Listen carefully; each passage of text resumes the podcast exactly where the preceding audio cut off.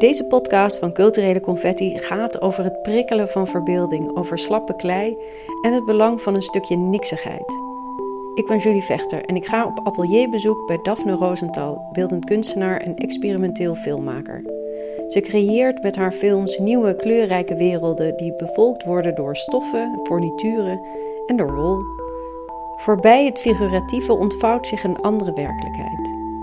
Daphne studeerde aan de Rietveld Academie in Amsterdam en aan het California Institute of the Arts in Los Angeles. Met een ontwikkelbudget van het Amsterdams Fonds voor de Kunst richtte Daphne zich de afgelopen twee jaar op een kneedbare wereld. Aan de hand van de multiplane techniek kreeg klei een hoofdrol in haar werk. Maar wat houdt die techniek precies in? Uh, het is een traditionele animatietechniek waarbij je lagen van glasplaten boven elkaar plaatst in een soort kastsetting en een camera van bovenaf uh, monteert die dan van bovenaf hetgene registreert wat op die glasplaten afspeelt. En eigenlijk is het een traditionele techniek waarmee je het coulisse-effect dan opwekken. Dus dan heb je bijvoorbeeld op de bovenste glasplaat wat struikjes. Daar op de glasplaat eronder loopt uh, Mickey Mouse of een Russische poppetje, want het werd ook veel in Russische animaties gebruikt. Een, uh, een egeltje kan voorbij wandelen en daarachter heb je dan een landschap. Om een idee te geven van de maaktijd. Voor de totstandkoming van twee minuten animatie is Daphne, met behulp van een stagiair, een maand bezig. Tegelijkertijd is het animatieproces soms een race tegen de klok. De klei droogt op en uit en na anderhalf uur is de batterij van de camera gewoon leeg. Dat vraagt soms om een balansoefening tussen pragmatiek en verwondering. Treed binnen in het atelier van Daphne Rosenthal. We zijn hier in je atelier. Um, eigenlijk zie ik meteen een tweedeling. Links en rechts aan de ene kant de tafels waar je al je props en objecten hebt uitgestald. En ik zie ook vooral heel veel kleur. En aan de andere kant een grote stellingkast. Zullen we daar beginnen?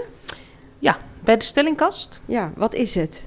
Het is mijn zelfgebouwde multiplane set, camera setup. En daarvoor heb ik uh, wat geld uitgegeven bij de IKEA. Het is een diepe variant van de Ivar. En daar heb ik uit verschillende planken het middenstuk uit laten vre frezen, heet het geloof ik. En dan glasplaten op maat laten zagen, snijden. En die uh, passen daarin. En ik heb uh, vier, uh, nou ik heb eigenlijk vijf planken met een gat er dus in. En daarmee kan je dus een soort ja, stellage bouwen. Dat je dus glasplaten boven elkaar plaatst. En dat betekent dus dat je een coulisse-effect creëert. En deze stellingkast, want hij bestaat uit twee delen. Dus links heb je je multiplane ja. Setup. En aan de rechterkant, behalve heel veel dozen met materiaal, is dat ook de plek waar je je laptop normaal gesproken staat, toch? Ja, ja, dan kan ik met bepaalde uh, stop-motion software kan ik gewoon redelijk makkelijk zien wat ik aan het doen ben. Oh dat moet nog wel even gezegd misschien, want mensen zien het natuurlijk niet. Maar er, er is hier aan een plank aan de bovenkant dus een camera gemonteerd. Uh, dus die, die is naar beneden gericht, zodat hij dus alles vast kan leggen wat op die, op die glasplaten zich uh, ja, beweegt. En, um, en ik ben dus momenteel vooral heel erg veel aan het kijken wat er gebeurt als ik dus kleiplakken. Ik heb allemaal kleiplakken gemaakt. Je ziet er daar nog, volgens mij liggen daar nog twee op die plank daar. Mm -hmm. Nou, dat, die zijn nog nat. Omdat er dan. Uh, en, en het idee is dus dat ik dan een redelijk uh, ja, dunne plakken, nou ja, niet dikker dan een halve centimeter maak. En daar ga ik een beetje mee freestylen. En uh, daar komen dan uh, ja, bewegingen in voor. En, en soms zijn dat dus echt dat ik erin ga kerven en snijden. Maar andere keren ga ik echt met mijn handen het een beetje opstuwen. En dat geeft dan golvende bewegingen of meer tekenachtige, reliefachtige animaties. Uh, een beetje die, die sfeer zit het in. Het zit een beetje in het, in het anorganische waar een soort, waar een soort leven uitgeduwd wordt of zo. Met wat voor klei werk jij? Met gewone klei met weinig chamotten. Ik weet niet of dat je wat zegt. Nee. Er zaten twee chamotten in mijn oude jas. ja, precies. Nee, chamotte is uh, eigenlijk kleigruis wat in uh, handvorm klei uh, ges, ge, gemengd wordt om het iets minder glad te maken.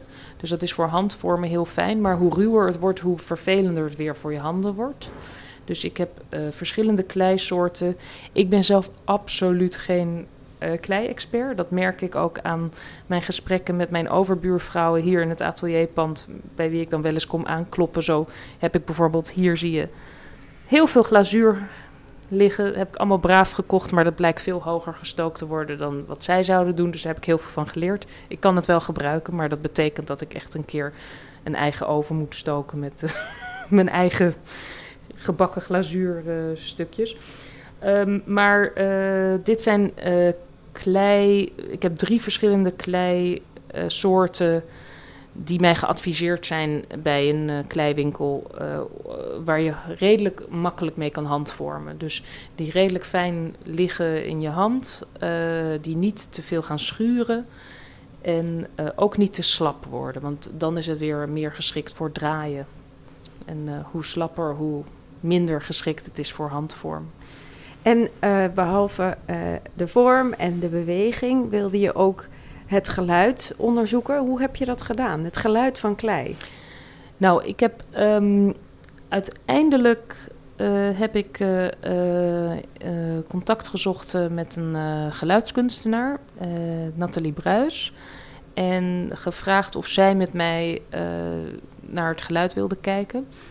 En zij heeft me een beetje. Het idee was dus om de geluiden van het klei, dus het het smakken, het kletteren, het kapot gaan, uh, het uh, aan elkaar kleven, het trekken. Er zit heel veel slurpend geluid in klei. Vooral als je met veel kleislip uh, werkt. Dat is waarmee je, dat is eigenlijk klei met veel water gemengd. En dat werkt als een soort boter tussen de stukken klei die je dan ja, aan elkaar kan kle kle doen kleven. En dan als het goed is, blijft dat dan ook goed zitten. En ik zag daar heel veel potentie in. Uh, maar met Nathalie heb ik erover gesproken om dat als uitgangspunt te gebruiken. En zij heeft mij toen wel overtuigd dat je soms dichter bij een geluid komt wat je wil krijgen uit het klei. Dus een kleiachtig geluid, maar dat je daar een heel ander materiaal voor zou gebruiken.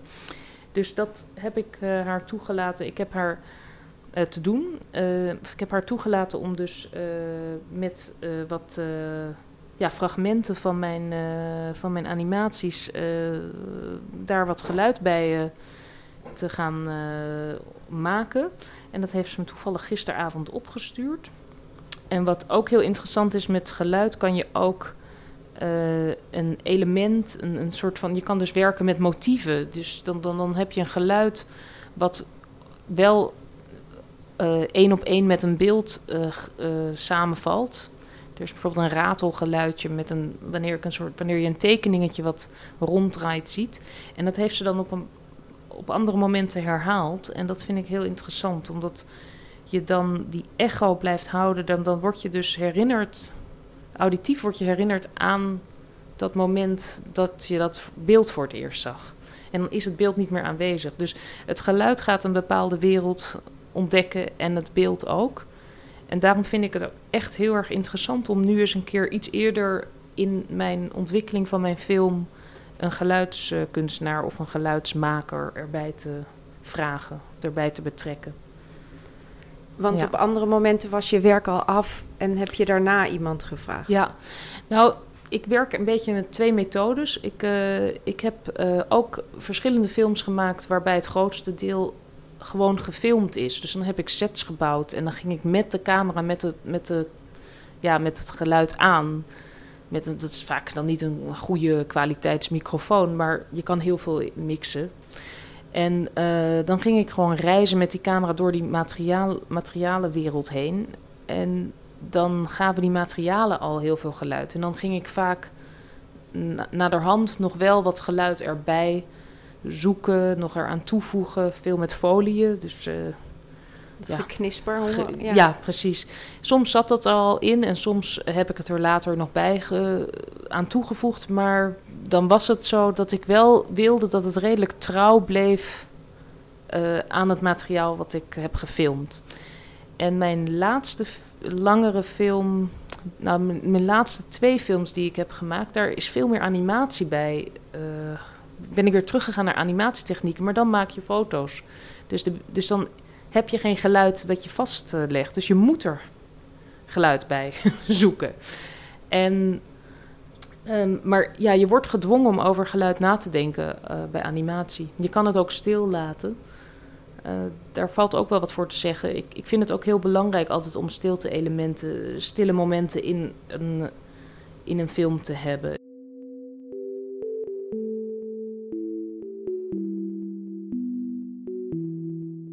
Hey, en hier even aan de andere kant, uh, op tafel zie ik allemaal gekleurde verschillende stoffen liggen eigenlijk op het tafelblad. En daarop allerhande elementen, objecten. Hoe noem je ze zelf eigenlijk? Hmm. Nou, ik noem ze soms props, maar dat vind ik eigenlijk ja, een beetje oneerbiedig. Omdat het dan betekent dat ze altijd instrumenteel uh, worden ingezet ik wil heel graag. Ik, ik ben al, al best lang bezig met een manier te vinden om die objecten die ik heb gemaakt, om die ook in uh, meer als een, als een sculptuurinstallatie, sculpturale installatie uh, tentoon te stellen. En het is heel gek dat sommige objecten werken heel goed als je ze in het echt ziet. En andere vaak wat minder.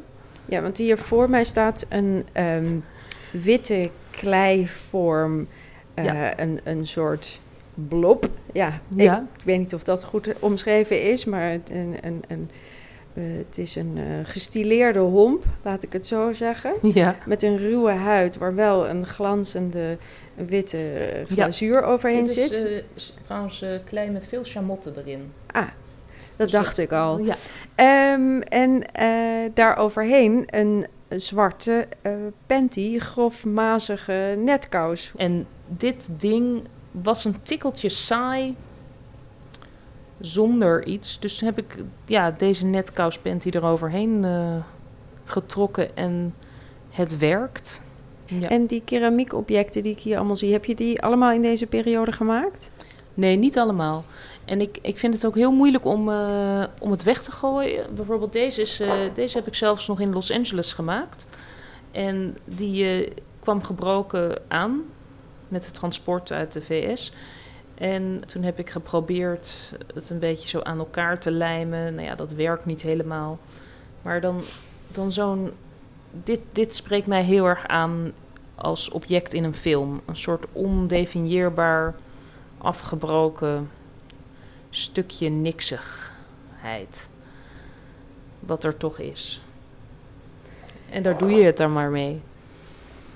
En wat is eigenlijk de grootste les van deze onderzoeksperiode en het werken met klei? Het heeft mij uh, wat meer naar de kern van animatie teruggebracht, gek genoeg. Ik ben trager gaan werken, veel kleinere stapjes in, de, in het animatie doen. Dus uh, de, de, de stapjes tussen de beelden heb ik veel kleiner gemaakt. En um, dat heeft tot resultaat dat er wat meer rust in, in de animaties is gekomen.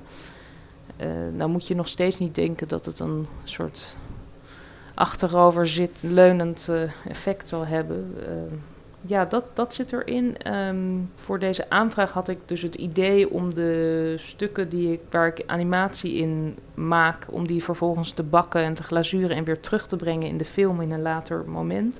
Maar dat is dus heel ingewikkeld, omdat je dus, je moet, uh, ja, iets wat je gaat bakken moet helemaal bel, bellen, luchtbellen vrij zijn.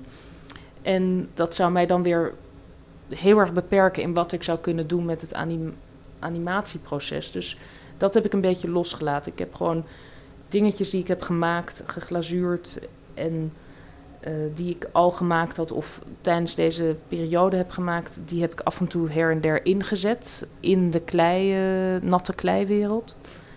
Maar ik heb dus niet, dat, dat heb ik gewoon niet kunnen doen. Dat bleek gewoon niet, niet handig te zijn. Het was geen, geen goed idee voor de methode. Um, Maar wat ik heel interessant vind is dat de, die, die kleur van, van dat animatie, eh, van, van die klei, is een soort van hele neutrale toon. En daardoor kan je er best wel veel op projecteren. En voor mij uh, komt het dichter bij uh, ontstaansgeschiedenissen en de wereld, de kosmos en de ruimte. gewoon het idee wat we daarvan hebben, de beelden die we daarvan kennen, de beweging die daarin bevindt, die anders met zwaartekracht werkt. Dat is natuurlijk minder aanwezig op veel plekken. En dat vind ik ja, een mooie verrassing, dat dat eigenlijk in het beeld meer aanwezig was dan ik eh, had eh, kunnen voorzien. En in het materiaalonderzoek is niet per se het eindresultaat een film, maar er is nu al wel een, een, een eerste aanzet. Hoe ga jij nu verder? Ik ga nu uh, aan de hand van het geluid wat ik erbij heb uh, gekregen, ga ik het even laten rusten uh, door, en, en gewoon 20, 30 keer bekijken. Ik heb al een paar vage ideeën van welke richting ik op wil gaan. Maar het komt nu heel erg aan op montage. Ook, um, het is een, sommige stukjes zijn heel interessant als je ze maar heel kort even herhaalt. Dat je een, een klein fragment, uh, de, omdat je met foto's werkt, is het beeld wat je gaat uh, gebruiken uiteindelijk. Het beeldformaat van een individuele foto is veel groter dan de uiteindelijke, uiteindelijke export van een film. Dus ik kan, uh, ja, qua compositie kan ik nog heel veel uitzoeken. En ik ga stukjes herhalen. En ik heb een paar ideeën van wat ik ga doen, nog, uh, nog een paar stukken animatie erbij maken. En ja. Hoe lang uh, neem je de tijd voor, voor de volgende fase van dit maken? Eigenlijk eerst het onderzoek en nu is er mm. materiaal en nu is de, de volgende stap ja. het maken? Ik denk dat ik nog een paar maanden doorga met montage, het geluid perfect uh, krijgen wat ik erbij zoek. En dat wordt echt een samenwerking met Nathalie. En wat stukjes animatie erbij gaan mm, ontwikkelen. En ik heb ook een heel sterk gevoel, nu al, al, al een tijdje sluimert dat, om een uh, andere film te maken. Dus tegelijkertijd ga ik ook daarmee al aan de slag om dat te ontwikkelen. En in die nieuwe film eh, is daar nog een rol voor klei weggelegd? Ja, daar komt klei zeker in terug. En soms heb ik het idee dat ik die film misschien nu al aan het maken ben. dus het is een beetje. Maar ik wil er niet te veel over zeggen, omdat ik dan bang ben dat ik me er te veel aan, aan op vastleg. Oké, okay, kom ik ja. gewoon weer terug. Ja, lijkt me een goed idee. Daphne's inspiratietafel heeft ook op mij een enorme aantrekkingskracht. Voordat ik het atelier verlaat, kijk ik nog één keertje om. Als je kijkt, is het, het is hard en zacht. En die, die fluwelige stoffen die je dan wel weer terugziet in de glans van de keramiek. Maar het is ook de netjes en het fluffy. Er zijn zoveel... Uh, het is heel erg aanraakbaar, ook al zijn het um, stille, stille objecten. Dat is heel gek met, met beeldhouwkunst is het zo dat je het niet mag aanraken omdat het dan ergens tentoongesteld wordt. Maar degene die het gemaakt heeft, die heeft daar zoveel raaktijd aan besteed. En dat is ook met die animaties zo. Wat dat betreft komen ze heel dicht bij elkaar. Dat het, aanraken van, van die materialen, dat, dat, dat, dat is zo'n belangrijk onderdeel van het werk van een kunstenaar. Als je met uh, materialen werkt. Ik bedoel, je kan natuurlijk ook heel ander type werk maken. Maar die tactiliteit die, die is, die is altijd aanwezig. En hetgene waar je naar kijkt als toeschouwer is dan ja, het aangeraakte.